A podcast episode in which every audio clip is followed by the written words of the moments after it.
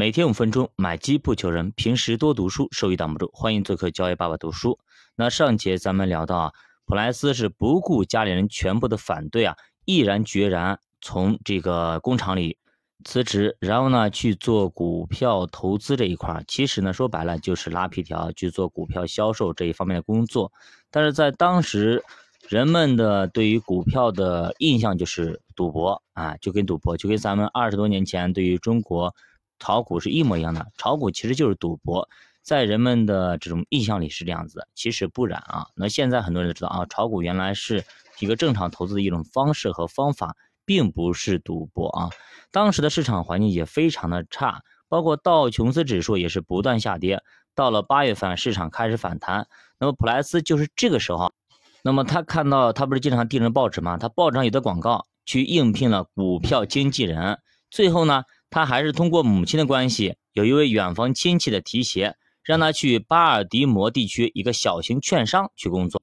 那普莱斯呢，从工厂里出来去做销售，对吧？那可能不好做。所以第一单呢，是他母亲啊，给他母亲开了个户。但是没过多久呢，普莱斯就觉得不对劲儿，他并不喜欢买卖股票，也就是说，他对于低买高卖、短期炒作毫无兴趣。他感兴趣的是找到像杜邦那样的可以获得长期回报的公司，并且研究他们的成长模式。但是这个跟券商的工作没有任何关系。股票经纪人说白了就是拉皮条、拉人开户，对吧？忽悠人短期炒股，短期今天买今天卖，马上买马上卖。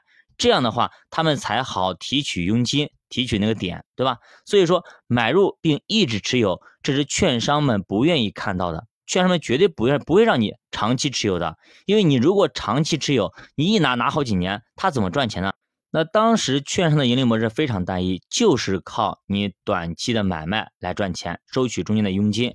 所以说，你如果你一天交易个几百手、几千手，那券商高兴死了。如果你一年才交交易一手，那么券商就要喝西北风去了。所以当时的券商主要盈利模式就是让这些经纪人啊。去兜售一些新公司的股票，其实就是打新股、发新股等等啊。然后呢，他们提取佣金，跟现在的银行等等卖一些新基金非常的类似啊。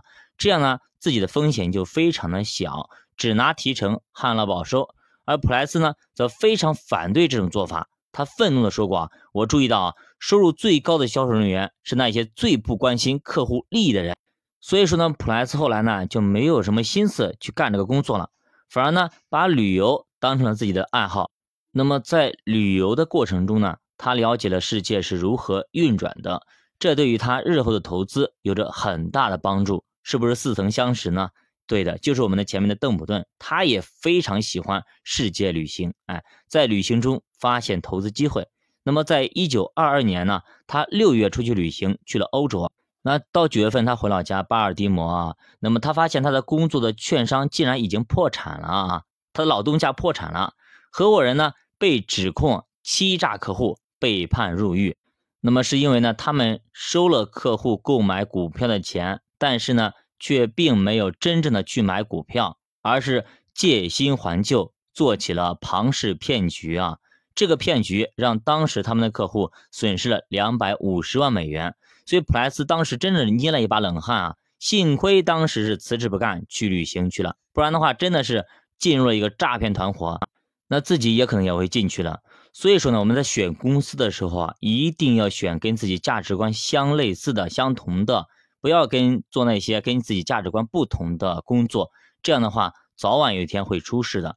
我们打个比方，对吧？这种公司就是拿着客户的钱，没有进行买股票，反而呢自己。搂腰包里借新还旧，做起了庞氏骗局。咱们看看最近有没有？以前那么一九二二年有，那么二零二二年也有。你想想看，对吧？现在都过去多少年了，还有这种情况出现？比如说河南村镇银行，我们新财富集团，客户把钱存进了银行，结果呢，钱没有进银行，反而进了什么高利贷平台等等的一些东西，被老板拿去还债。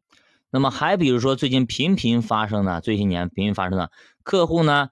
老百姓拿着钱去存银行，结果呢被客户经理拿着钱，哎，弄走了，自己买房子买车去了，赌博一下等等啊，一切情况骚操作非常的普遍啊，所以咱们在做任何东西的时候，尤其是投资的时候，一定要擦亮眼睛啊，一定要擦亮眼睛。不管我们存银行的时候，我们多个心眼看看我们的 A P P 里边钱有没有进去，有没有进账，查一下余额，银行卡查一下余额，看看存的是什么东西，别那么给把钱给人家就走了。你想想看，几十万甚至上百万的钱，对吧？几百万的钱，你就要轻易的给了一个陌生人吗？对吧？即使你去了银行柜台，你不是要看一下回执吗？对不对？所以说这种常识性问题，千万千万不要错过。那么多人上当受骗，那么多人损失那么多钱，就是因为最后那一点点的小小的工作没有去做，导致自己过了多少年之后，发现自己钱没了，对吧？就很尴尬。所以千万不能省啊，这个步骤千万不要省啊！如果大家关于投资方面有哪些疑问的话，也欢迎加入主播新米团，跟主播一起探讨一些投资机会。我们不仅呢学会了好的方法、正确的方法，能够让我们稳稳的守住我们的钱，而且呢能够让我们稳稳的赚到八到十五年化的收益。那只要你肯学习、愿学习，而愿意钻研。能够耐得下性子，能沉得下心去读书去学习，那么年化八到十五真的不难，真的不难。而且目前这个行情，看看我们的趋势，所以说今年到明年、后年、未来两到三年，行情绝对不会差，而且可能还会有超额收益。所以说这波行情，你如果抓不住，可能又要等三年。教外读书陪你一起慢慢变富。